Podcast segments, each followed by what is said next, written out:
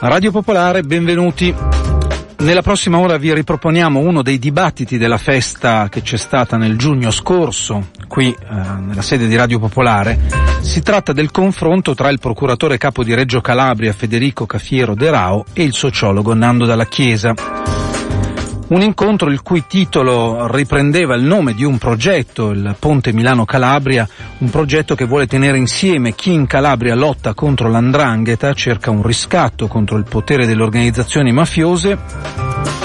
e chi al nord, da Milano, denuncia la presenza dell'andrangheta. È un progetto che ha tra i suoi ideatori la scuola di formazione Antonino Caponnetto, presieduta da Nando dalla Chiesa, con cui Radio Popolare ha organizzato i due cicli di lezione di antimafia che si sono svolti sempre nel nostro auditorium nella stagione 2015-2016 e poi quest'anno da gennaio a fine maggio.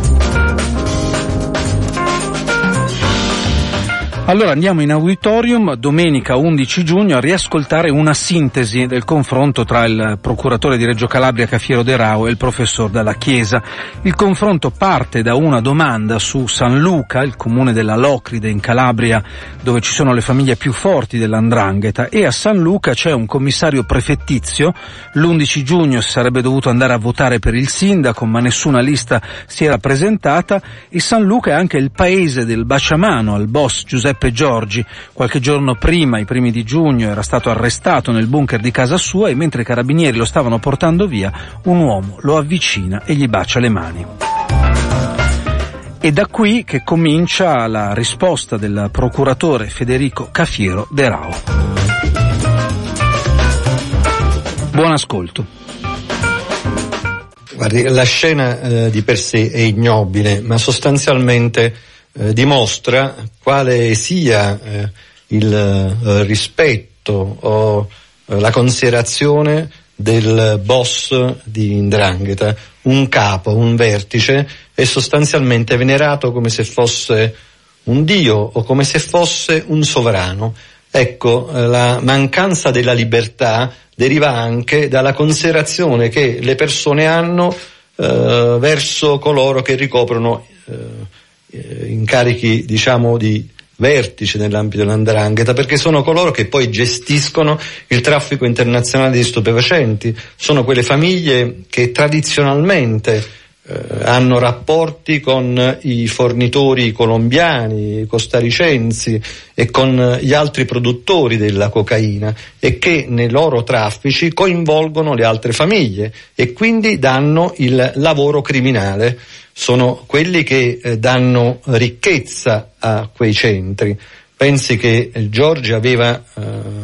nei muri della casa eh, in eh, sacchetti di plastica contanti per 159 mila euro di grosso, in grosso taglio e quella era una parte minima del denaro che in grandissima quantità la cocaina, eh, la cocaina eh, viene eh, pagata con quel denaro e quindi quei vertici riescono a disporre. Ma quel che tengo a evidenziare è come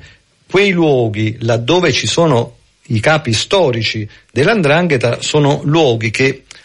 guardano alla loro struttura come una struttura che è totalmente contraria a quello dello Stato. Eh, quando poc'anzi lei diceva a San Luca non ci saranno le elezioni, perché? Perché non c'è stata la presentazione nemmeno di una lista. Ma cosa dicono a San Luca? A noi piace come porta avanti e come gestisce la cosa pubblica il commissario. Il commissario, prefettizio, a noi non interessa portare avanti la gestione del comune, che noi facciamo altro. E questo a dimostrazione di quale sia la consapevolezza dei diritti, ma sostanzialmente eh, quale sia la collocazione di coloro che si muovono in San Luca. Lo Stato è sostanzialmente un nemico, comunque un'entità diversa da coloro che vi abitano. Eppure quando pensiamo ai nostri diritti, al diritto di voto, al diritto di determinare coloro che gestiranno la cosa pubblica, che è la nostra cosa, è come se mm. in determinati luoghi non esistesse questa stessa consapevolezza. E allora quando si parla di indrangheta come antistato, eh, non è soltanto la struttura che si muove con regole diverse, ma è una struttura che manca, credo, dell'educazione, della formazione, che è quella che la nostra Costituzione ci dà. Il diritto di elettorato, il diritto di voto, il primo diritto, espressione di libertà e non votare, non partecipare quindi alla indicazione di coloro che devono gestire la cosa pubblica significa non riconoscere a se stessi il diritto di libertà. Ed è un fatto, credo, questo gravissimo. Eh, credo però che su questo sia necessaria una formazione, un'educazione, perché credo anche che il più ignorante degli uomini, se educato, se, eh, come dire, informato, se portato a comprendere qual è l'importanza di determinati diritti, potrebbe essere poi condotto in una strada, su una strada diversa, sulla strada di uno Stato democratico come è il nostro, di quella democrazia che poi è la madre dei nostri diritti, una Costituzione che è la più bella Costituzione del mondo. Nando dalla Chiesa, voglio restare ancora su questo tema per un momento, cioè quel riferimento a San Luca, appunto, la città dove anche sulla base del racconto che faceva il dottor De Rao, non c'è, c'è una sospensione di un diritto fondamentale, il diritto alla democrazia in questo caso, al voto, all'esercizio del voto. E quel baciamano esprime appunto quella conferma di una soggezione che almeno in quel caso è stata manifestata in quel modo. Ti chiedo appunto una valutazione sulle due cose tenute insieme, la sospensione della democrazia da un lato e, e quella plateale atto di sottomissione, no? almeno per quanto riguarda quella persona che lo ha compiuto. Le due cose si conciliano e devo dire in certi contesti preferisco il commissario, che è un consiglio comunale posseduto dalla mafia. Eh, è certo però che il commissario può fare un'azione di, di, di, tamponamento provvisorio, può ricostituire le condizioni o può costituire per la prima volta condizioni di competizione elettorale democratica. Eh, perché questo problema della, delle elezioni c'è da sempre, credo che il procuratore si ricorderà la questione di 15 negli anni 80 dove do, dovete intervenire Pertini perché non si potevano fare le elezioni in, in campagna. Abbiamo avuto la questione di Platiccia, la questione di San Luca, c'è proprio un problema di, di consigli comunali che, eh, dove o non si può eh,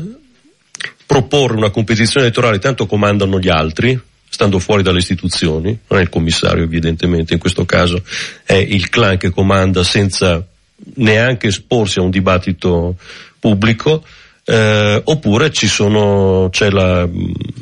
la, penetrazione dentro i, i partiti politici eh, che è molto diffusa e trasversale, però io vorrei sottolineare una cosa, perché mh, mm, proprio ieri mh, mattina all'Assemblea Provinciale di Libera ho sentito Don Luigi Ciotti che diceva ma come? Il giorno prima, mi sembra di ricordare, del baciamano, io sono stato in una scuola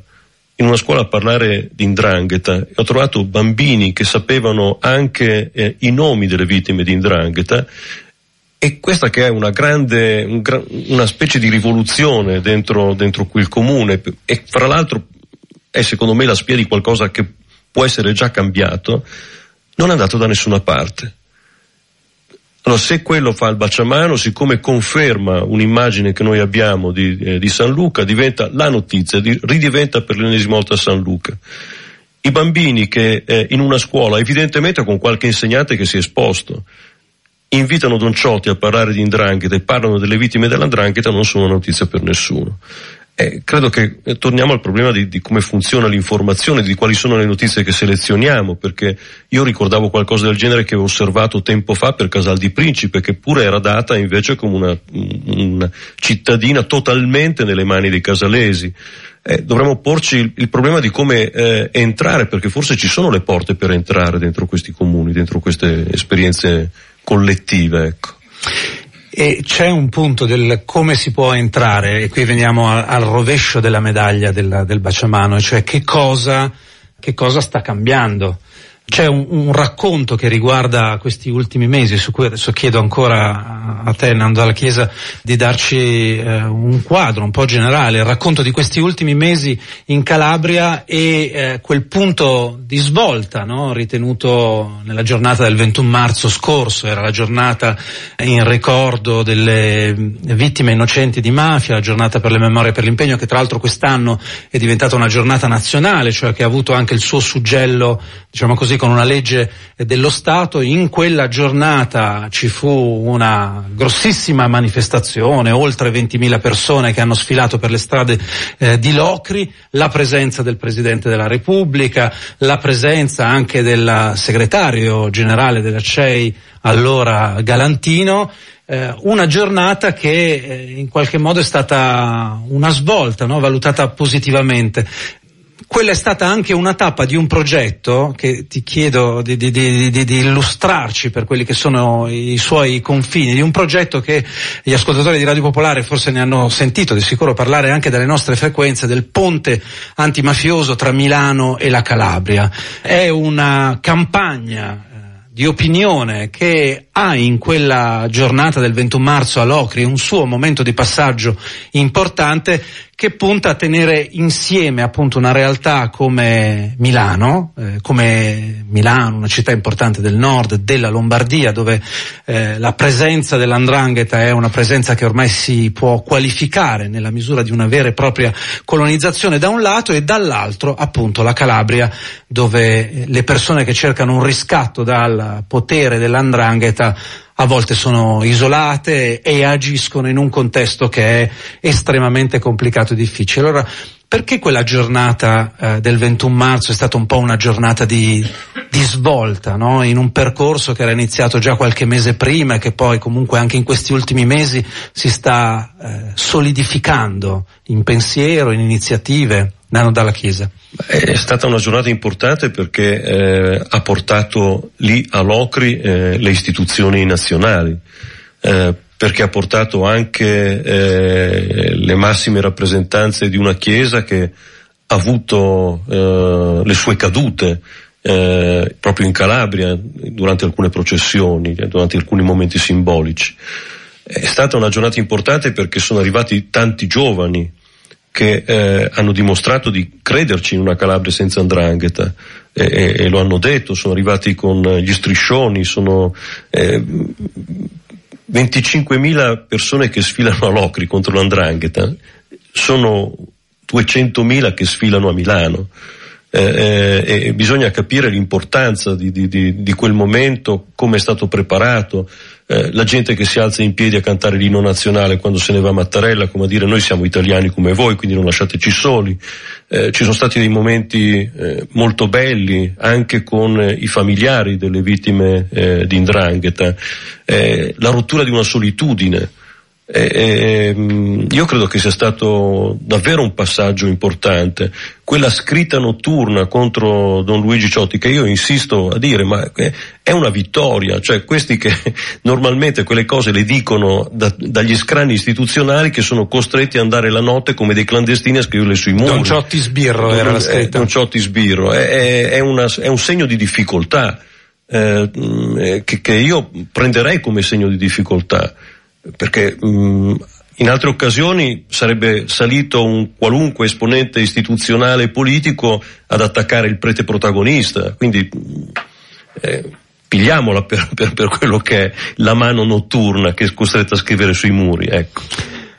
Uh, Federico Cafiero De Rao, lei proprio in quei giorni, in quel giorno lì, forse il 21 marzo stesso, disse appunto, guardando quello che era accaduto in quelle ore, la manifestazione molto partecipata, appunto tantissime persone, la presenza del, del, capo dello Stato di Mattarella che tra l'altro tra le cose che disse allora la politica deve essere impermeabile alle infiltrazioni e alle pressioni mafiose, quindi cogliendo un punto delicatissimo ed importante e il segretario della CEI Galantino allora che diceva chi sta con i mafiosi è fuori dalla Chiesa, quindi riprendendo alcune delle parole di eh, Papa Bergoglio. Però lei in quell'occasione disse il vento eh, è cambiato, noi non ci sentiamo più soli. Ci vuole spiegare perché, diciamo così, quell'elemento della vicinanza no, delle persone al lavoro vostro, di magistrati, è un elemento decisivo, importante?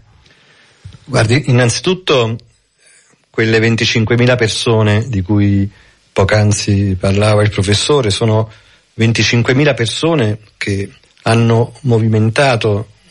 una iniziativa fondamentale che eh, Luigi volle che eh, fosse organizzata e attuata in Locri proprio perché la Ionica diciamo che è la fascia più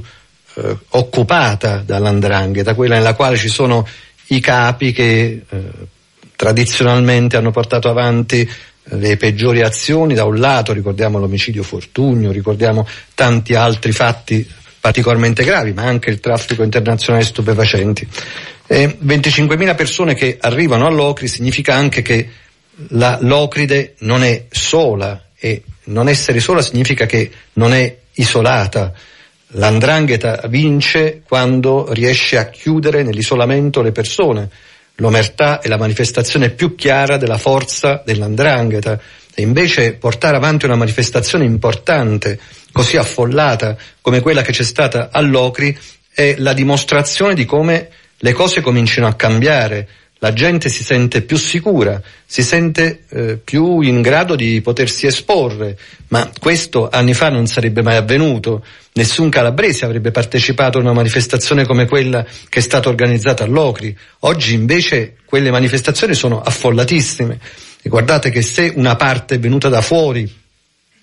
gran parte di quelli che hanno partecipato erano calabresi, sono calabresi e questo significa che i calabresi cominciano ad avere fiducia in quello che si sta facendo, cominciano a proiettarsi in un futuro diverso, cominciano a capire che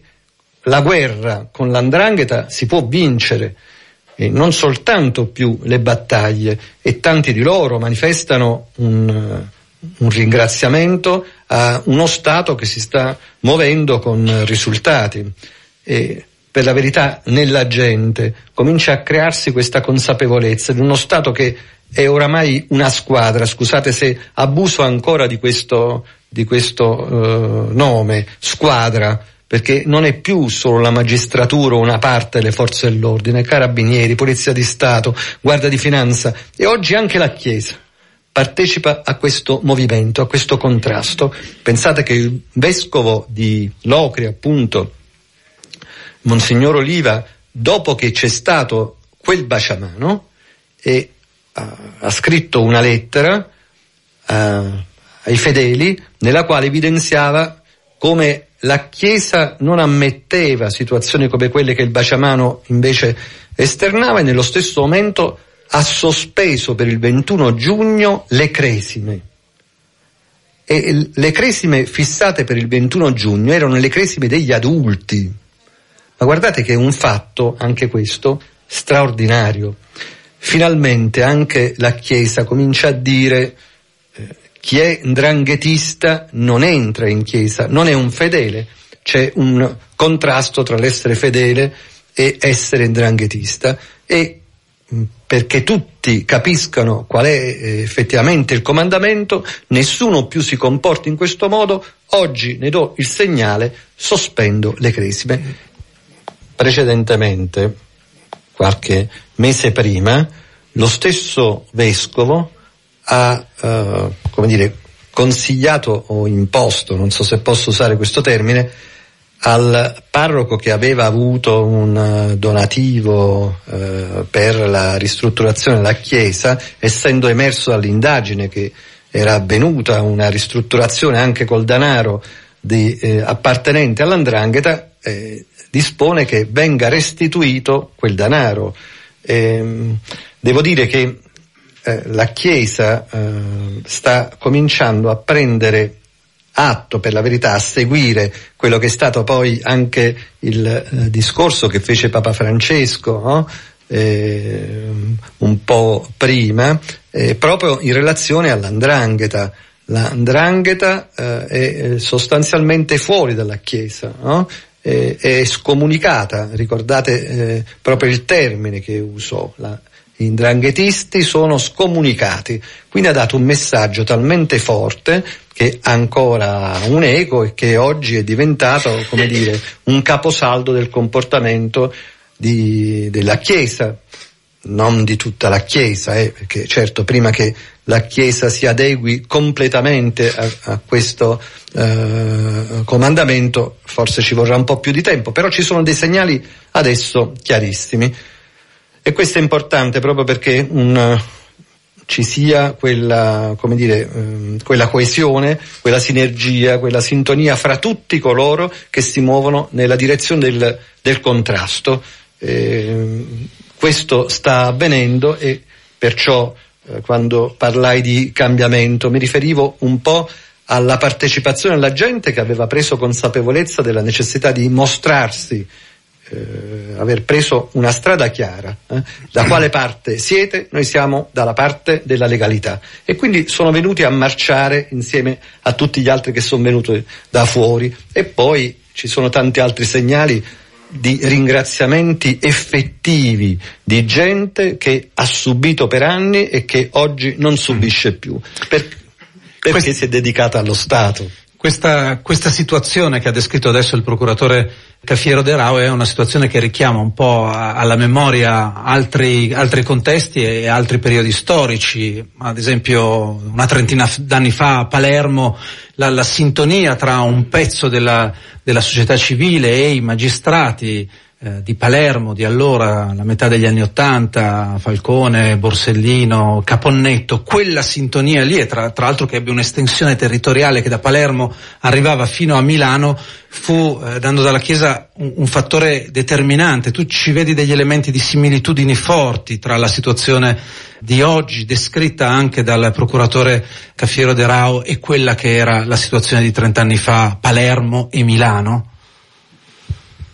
Intanto io penso che bisognerebbe incominciare a fare un censimento di questi elementi nuovi, perché poi eh, configurano una, una, società in movimento, anche se si tratta di minoranze, sono minoranze che prima non, non si esprimevano, che non venivano fuori, che non, non trovavano sponda nelle istituzioni, eh, perché il problema della Calabria è, eh, come sappiamo, una politica altamente inquinata,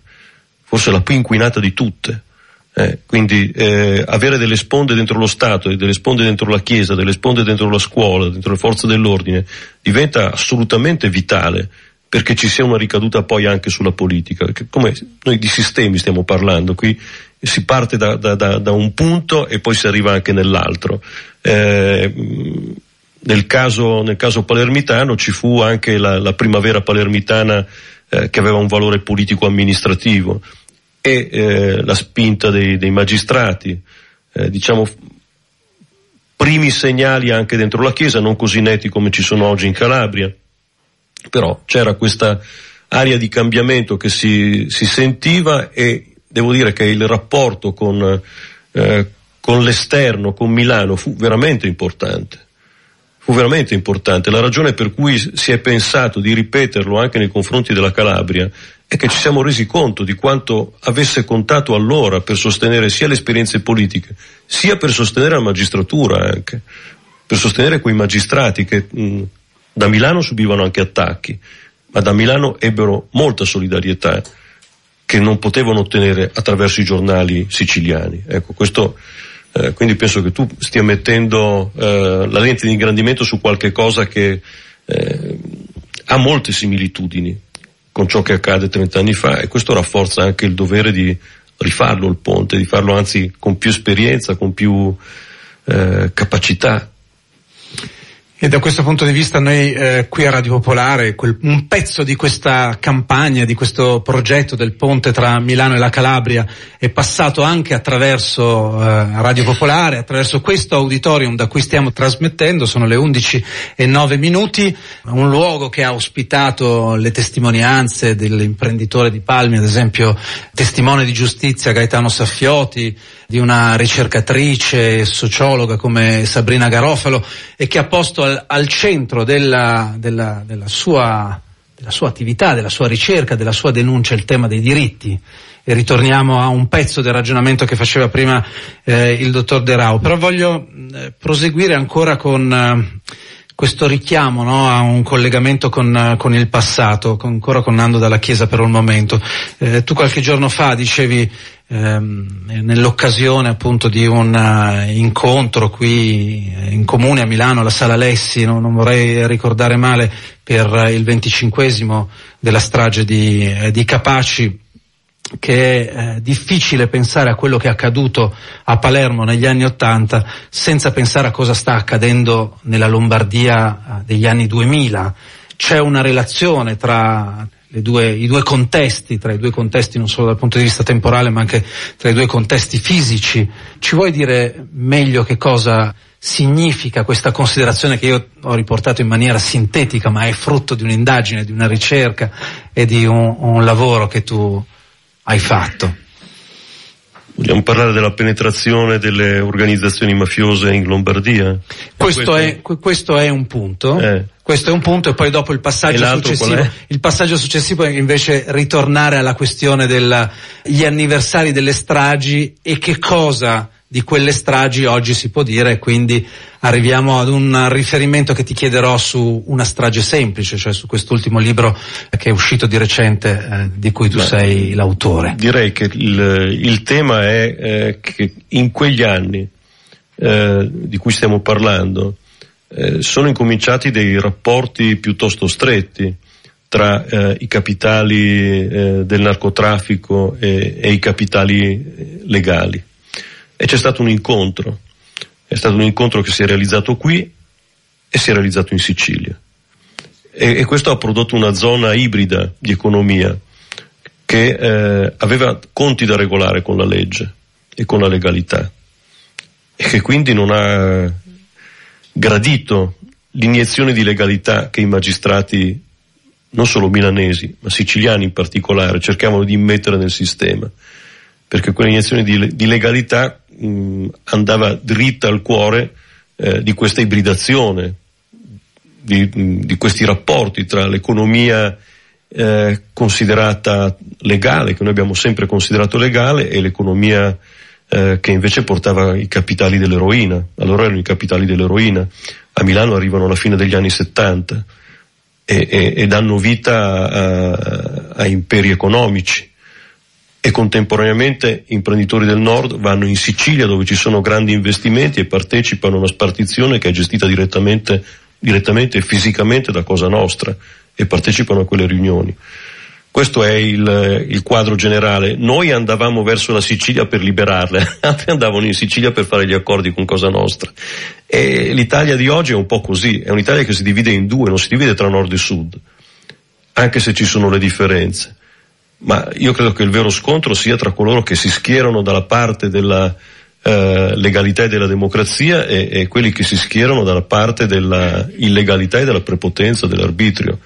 E, e, e la politica dovrebbe decidere con molta nettezza da che parte stare, ma proprio con molta nettezza. Eh, dottor De su questo punto che riguarda appunto in particolare il nord, cioè il, il tema è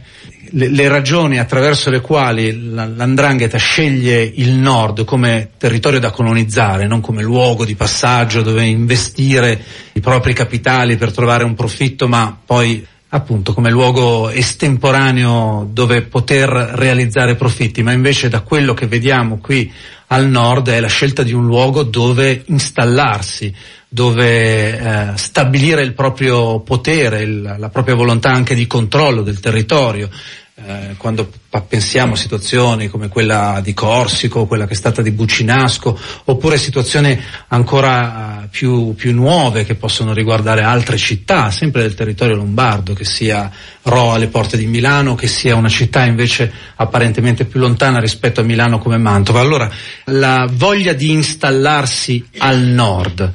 questa è una scelta, come dire, strategica di occupazione di un nuovo territorio per l'andrangheta che si espande anche a livello internazionale, ma è anche probabilmente eh, la scelta di un luogo ritenuto fertile, cioè penetrabile, permeabile. Lei come lo vede? L'andrangheta viene al nord perché al nord si reinveste molto più facilmente, perché c'è ricchezza e la ricchezza in genere non evidenzia un'origine immediatamente. Eh, io vorrei aggiungere a quello che diceva il professore Qui la distinzione fra quelli che ritengono la ricchezza il primo valore e quelli che invece ritengono la ricchezza forse l'ultimo valore. Il primo valore, diciamo, è il diritto, è la libertà, è il rispetto e la dignità e altri valori che attengono alla persona. Ecco, l'andrangheta viene allora al nord perché la ricchezza ancora è considerata il primo valore. E nel momento in cui arriva e viene reinvestita, finisce per perdere l'immagine che di volta in volta riveste. E a volte quella ricchezza è rappresentata dall'uomo d'indrangheta, che dà il proprio denaro per aiutare una società che casomai è vicina al fallimento e da quel momento rinasce. È quello che evidenzia una nostra indagine di un anno e mezzo fa circa, in cui una società a responsabilità limitata, guidata da un ingegnere, eh, finisce quasi in fallimento, poi riceve il denaro e l'andrangheta, non solo recupera in pieno, ma da responsabilità limitata diventa società per azione e poi si infiltra negli appalti dell'Expo. E poi continua ad andare avanti e il soggetto, eh, appunto eh, una delle indagini di cui parlo, che coinvolgeva questo stesso Macri, arrestato in Brasile, cioè gli stessi soggetti che trattavano l'economia per l'andrangheta e che erano pienamente ndranghetisti, poi si recavano in un'altra piazza di Milano a comprare e gestire il traffico di stupefacenti con il fornitore colombiano. O in altre occasioni il soggetto milanese che si trova in difficoltà economiche si avvale del denaro dell'andrangheta e inizialmente lo riceve con i sorrisi del professionista mediatore che gliele offre. Nel momento in cui non paga, non solo gli vengono mostrate tutte le armi di cui dispongono per fargli capire con chi stanno parlando e poi qualcun altro viene addirittura aggredito ma con percosse particolarmente violente perché adempia al suo obbligo. Ecco, vi è un'andrangheta che si infiltra perché è ricca e vi è una popolazione che non guarda il proprio interlocutore, guarda semplicemente il denaro e quindi riceve il denaro. Quel che manca è proprio l'etica, è il rapporto con il denaro anche nel momento in cui ci si muove in un settore economico eh, probabilmente bisogna cominciare anche qui a fare formazione nell'impresa e dire se vi doveste trovare in difficoltà ricorrete alla banca o a altre associazioni ma che abbiano però un marchio ben chiaro, state attenti, non ricorrete a professionisti che possono essere mediatori di organizzazioni criminali. E eh, altrettanto però devo dire avviene eh, sul versante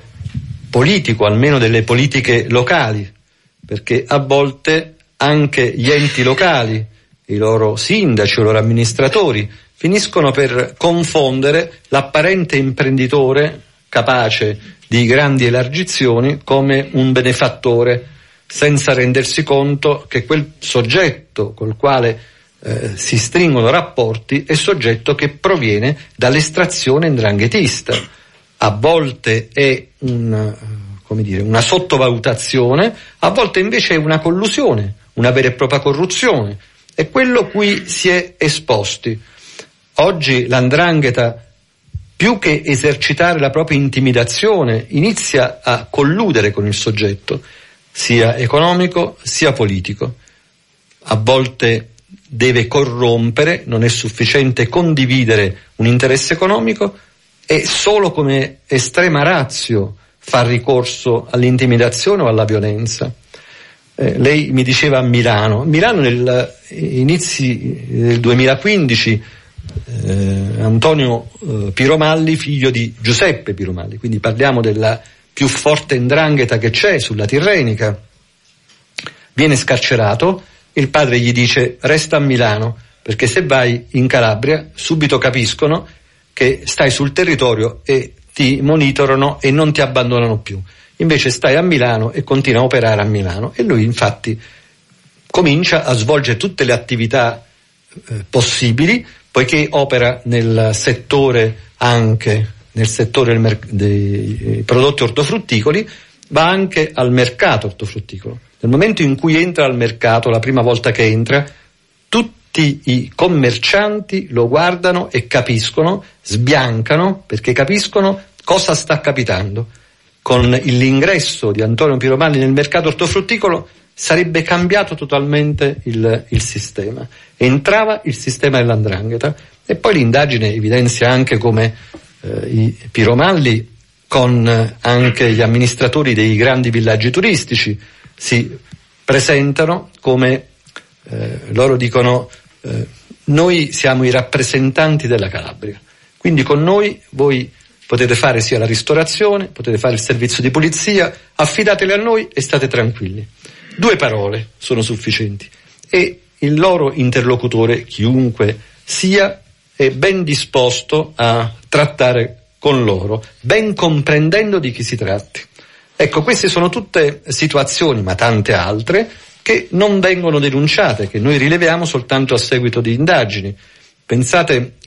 gli stessi appalti dell'indagine Cumbertazione, che è un'altra indagine in cui i pirovalli movimentano oltre 60 società per partecipare a tanti appalti sul territorio nazionale. Ebbene, hanno 60 società per entrare, quindi immaginate queste 60 società che presentano offerte e quindi finiscono sempre per individuare il prezzo al quale l'appalto va affidato. E allora sistemi di questo tipo, sistemi criminali che comunque modificano sostanzialmente quello economico legale e lo escludono, sono sistemi che devono essere denunciati da qualcuno. Non è pensabile che sia sempre la magistratura a individuarli, perché la magistratura arriva comunque anche con due o tre anni di ritardo, ma probabilmente con molti più anni di ritardo da quando è stato instaurato quel sistema. E il primo a subirne le conseguenze è l'imprenditore pulito, quell'imprenditore corretto che vede il proprio sistema in cui fino a quel momento ha lavorato totalmente alterato e nel quale non ha proprio più possibilità di entrare, perché nel momento in cui presenta un'offerta o alla fine il prezzo è quello che corrisponde alle società che fanno parte di quel sistema criminale o se per puro caso l'offerta corrispondente sia quella dell'imprenditore corretto, gli andranno vicino e gli diranno guarda ma allora non hai capito tu a quale gara stai partecipando? ma questo lo dicono solo all'ultimo momento. Ecco perché è importante che le persone cominciano ad avere consapevolezza di quanto fondamentale possa essere una denuncia. La denuncia è fondamentale in questi casi, perché se i sistemi non si battono subito, finiscono per radicarsi e per essere gli unici sistemi ai quali tutti gli altri si piegano e il sistema da legale diventa illegale, si corrompe totalmente e il mercato è inquinato, finisce per essere inquinato. Da quello che lei diceva, eh, dottor De Rao, quando faceva riferimento al fatto che l'uso della violenza è un po' l'estrema razio, no? in, queste situazioni la domanda è se il, il, punto debole, il ventre molle di un contesto di questo tipo, fatto di aziende, eh, organizzazioni criminali e la politica appare la politica da questo punto di vista. Se non devono neanche ricorrere a, alla violenza, per quanto l'intimidazione possa essere pesante, pesantissima e incidere produrre i suoi effetti, se c'è un punto debole è dentro la politica o no? Ma certamente la politica è il primo soggetto selettore, soprattutto diciamo la politica locale, ora quella nazionale di volta in volta è una politica che localmente, almeno per quanto riguarda i nostri accertamenti, può subire inquinamenti e possono anche esistere. La nostra indagine Gota eh, sostiene appunto una, un quadro di questo tipo, cioè di politica che addirittura viene formata ai fini dranghetistici, ai fini del controllo di determinati settori. Ma al di là di eh, quella indagine che ora è alla valutazione del Tribunale, diciamo che politi- quella politica locale rispetto alla quale l'imprenditore si mostra capace di essere particolarmente attivo, particolarmente portatore di una forza economica e quella politica che avrebbe la capacità di selezionare, di rilevare e invece non rileva. E finisce per consentire a determinati imprenditori di eh, imporsi in mercati piuttosto ristretti che poi si ampliano. Ma d'altro canto chi arriva con tantissimi soldi a eh, determinati investimenti e non ha alle spalle una tradizione forte, ma chi può essere?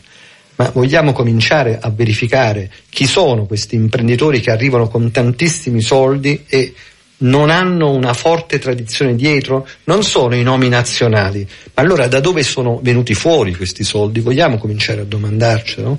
E questa è la prima domanda che dovrebbero farsi i sindaci, no? Un sindaco che comincia a trattare con colui che pensa di costruire chissà il grande parco no? in cui ci sarà il grande villaggio turistico, ma vuole cominciare a capire qual è il suo interlocutore? O chiunque va in un luogo e porta tanto denaro non insospettisce in un momento in cui nessuno ha soldi, in cui l'economia è in grande difficoltà, non ci sono posti di lavoro e ci sono invece stranamente imprenditori che non hanno tradizione alle spalle ma che sono capaci di questi grandi investimenti. Io dico sempre ma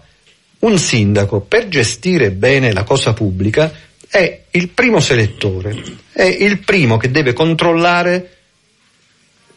quali sono gli interlocutori che vengono a svolgere i lavori, da dove provengono e deve essere, come dire, la prima barriera a difesa dei cittadini. È lui che si deve esporre. Dice, ma io non posso ma, ma nessuno ha obbligato taluno a presentarsi nelle liste come sindaco.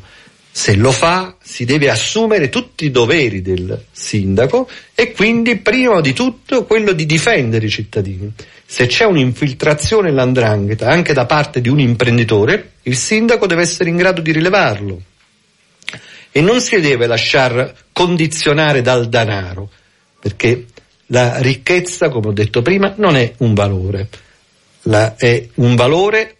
un investimento che proviene da soggetti che sono affidabili, soggetti che si muovono nel mercato con il rispetto de, del, del, delle regole del mercato, soprattutto adempiendo esattamente ai propri compiti di datore di lavoro, che pensate che l'impresa che è più agevolata sul mercato è quella di Indrangheta, perché non solo da un lato ha alle spalle il denaro che proviene dall'attività criminali, eh, quello è un bacino al quale può attingere in qualunque momento, ma in più i dipendenti non si permetteranno mai di fare una questione di stipendio, una questione di contributi, qualunque questione là non funzionerà. Lì i sindacati non entreranno mai, o se ci sono, sono sindacati funzionali agli interessi di quell'impresa. Non si è mai vista un'impresa, ma peraltro Devo anche dire che nell'ambito di un'indagine molto ampia fatta appunto nel distretto di Reggio Calabria, nella provincia di Reggio Calabria, che riguardava numerose eh, imprese che erano da ricondurre all'andrangheta, in quelle imprese eh, non venivano eh, pagati i contributi e essendo imprese di grosse dimensioni anche il rappresentante sindacale era, un, era solo un'apparenza non esisteva nulla per far valere i diritti del lavoratore. Il lavoratore era costretto ad adeguarsi esattamente a quelle che erano le imposizioni che provenivano dall'imprenditore, che aveva alle spalle l'andrangheta.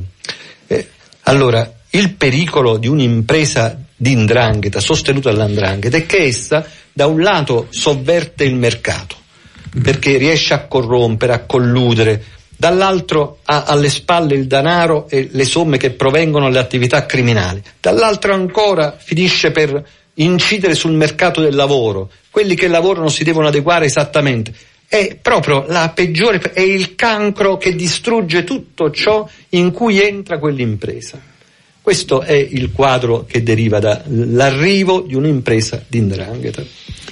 State ascoltando Radio Popolare, la terza giornata della festa di Radio Popolare, con noi c'è il procuratore di Reggio Calabria Federico Caffiero De Rao, il professor Nando Dalla Chiesa, ci resta ancora una manciata di minuti e eh,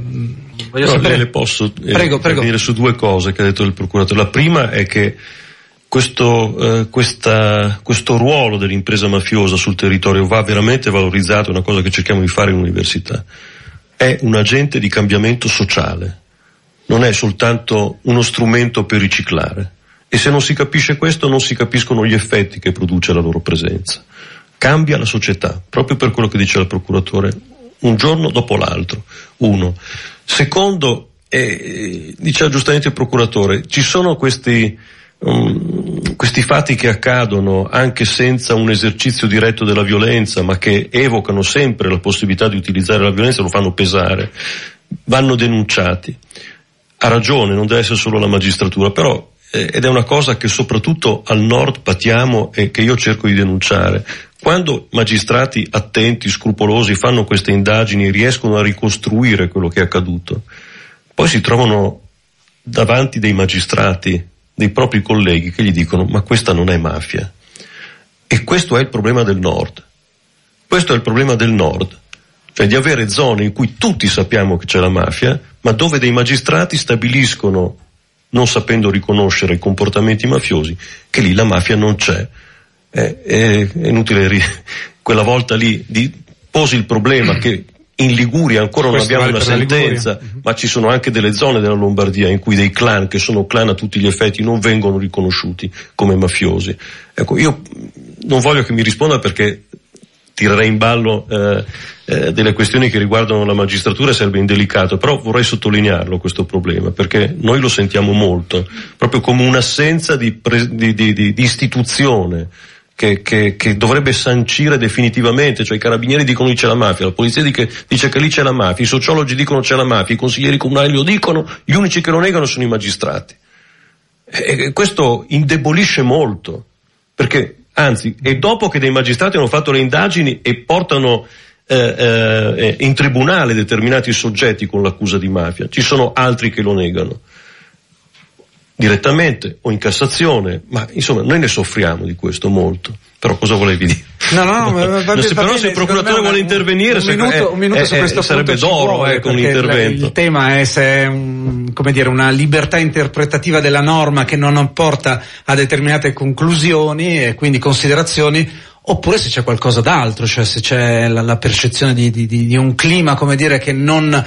che non favorisce quel tipo di interpretazione delle norme se, eh, facevo un riferimento prima eh, il professor Dalla Chiesa al fatto che a volte le, le, le, le, modalità attraverso cui si dice che in un territorio c'è la mafia, quando faceva riferimento alle ricerche, al sociologo che ha anche criteri molto più restrittivi, eppure anche in quelle maglie più strette, attraverso quelle maglie più strette si può dire la mafia lì in quel territorio c'è, maglie che apparentemente appaiono più larghe invece quel tipo, a quel tipo di sanzioni non arrivano. Perché? Um, Innanzitutto eh, c'è eh, da dire che laddove una organizzazione criminale esercita le proprie attività anche criminali, è più facile individuare i connotati propri della figura di un'associazione mafiosa. No? per questo, per esempio,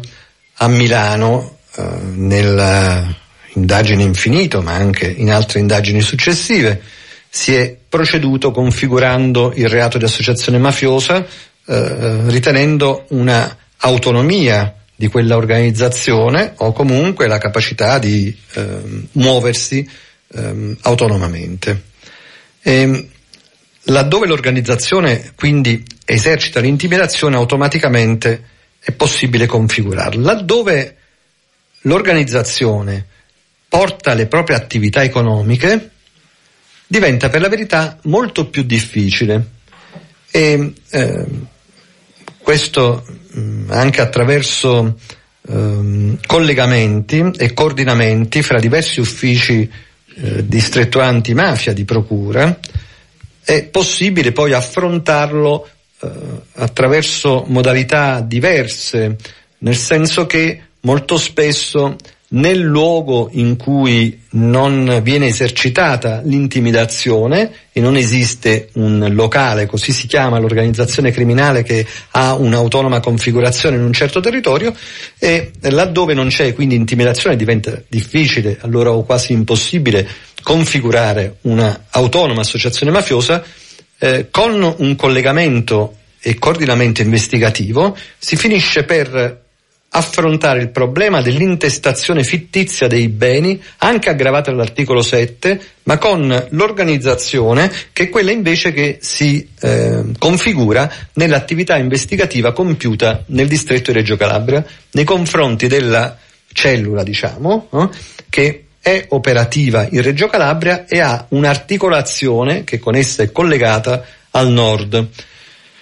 Diciamo anche che il più delle volte l'organizzazione che opera al nord è un'organizzazione che è legata a quella, alla casa madre. Eh, a Reggio Calabria esiste l'organismo di vertice centrale dell'Andrangheta, quello formato da cinque persone, quello che eh, dà la disciplina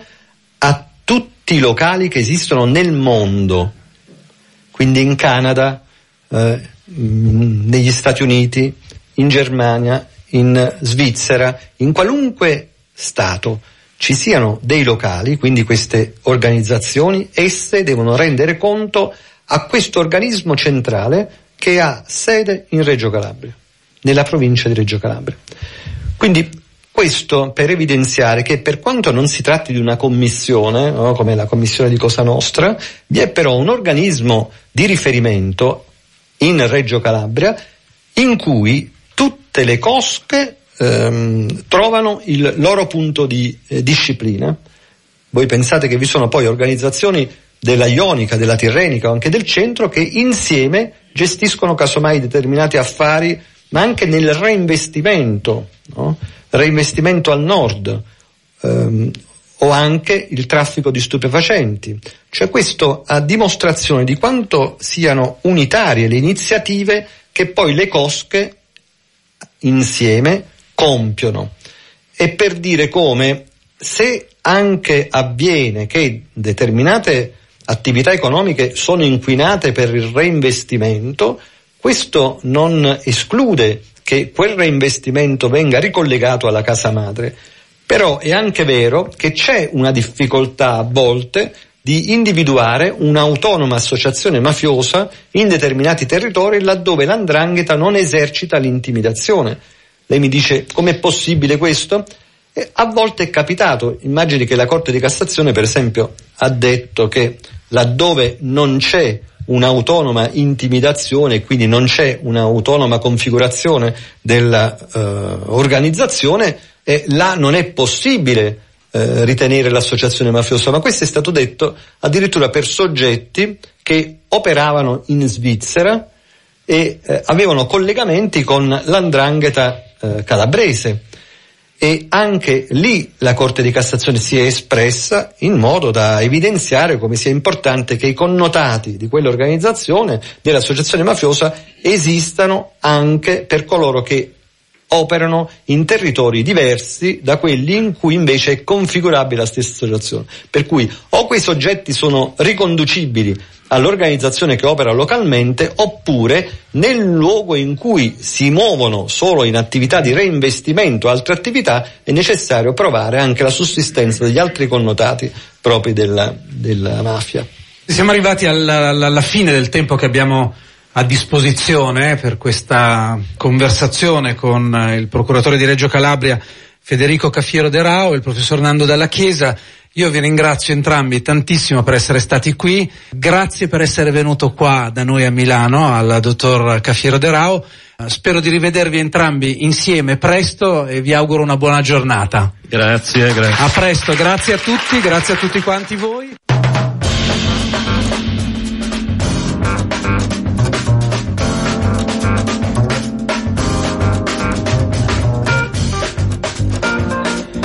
A Radio Popolare avete ascoltato la sintesi di un dibattito che si è svolto l'11 giugno scorso a Radio Popolare nell'auditorium per la festa di Radio Popolare, un confronto tra il procuratore di Reggio Calabria Federico Caffiero De Rao e il professor Nando Dalla Chiesa.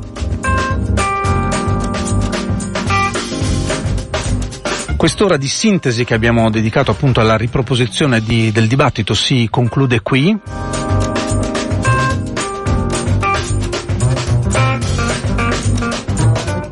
Auguro a tutti una buona giornata e a presto. Buon ascolto con i programmi di Radio Popolare.